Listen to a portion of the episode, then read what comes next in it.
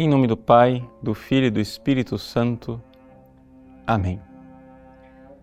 Meus queridos irmãos, o Evangelho de hoje nos coloca no coração da controvérsia de Jesus com os judeus a respeito do dia do sábado. Para a gente entender do que se trata, nós precisamos entender o que é que era o dia do sábado.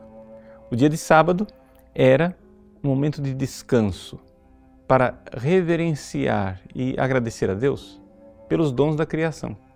Ou seja, Deus havia criado o mundo em seis dias. O sétimo dia era um dia de descanso, para que o homem pudesse parar e agradecer a Deus pela beleza da criação.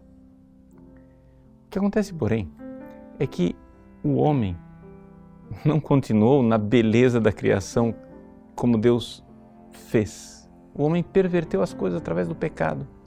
Então era necessário que Deus viesse para nos resgatar. É aqui então que Jesus parece que de propósito gosta de irromper e quebrar o descanso do sábado, quase que para mostrar que Deus sai do seu descanso e começa a agir. Deus começa a fazer as coisas. Aqui nós iremos é, ver como gradualmente a igreja vai tomando consciência de que daqui para frente o dia de descanso não será mais o dia em que nós iremos venerar a criação, mas nós iremos louvar a Deus por uma realidade ainda superior. Iremos louvar a Deus pela recriação, ou seja, a redenção. Então, o evangelho de hoje se conclui com Jesus dizendo que ele é o Senhor do sábado. Né? Kyrios estin tu sabato hohoios tu antropo. O Filho do Homem, ou seja, ele, Jesus, é Senhor Kyrios estin, logo no início da frase com ênfase. Ele, o Cristo, é Senhor. Aqui nós já vamos vendo como eh, essa posição escandalosa de Cristo só tem explicação numa única interpretação, que é o fato de que ele seja o próprio Deus. Não há outra coisa. Ele, ele, ele está apontando para a sua divindade, para o fato de que ele é o Senhor no sentido forte da palavra. Mais tarde, os cristãos irão chamar o domingo, o dia da ressurreição de Cristo, de dia do Senhor. Lá no Apocalipse, capítulo 1, versículo 10, diz assim: Ente Kyriake remera, no dia do Senhor, ou seja, no dia Kyriake, Kyriake de Kyrios, Senhor. É interessante, nós, um pouco em português, perdemos esse sentido, né? Domingo vem de Dominicus, quer dizer do Senhor, Dominus em latim. É o dia do Senhor de fato, porque Cristo é o Senhor e é o Senhor porque Ele é Deus. Ora, é importante então nós entendermos isso.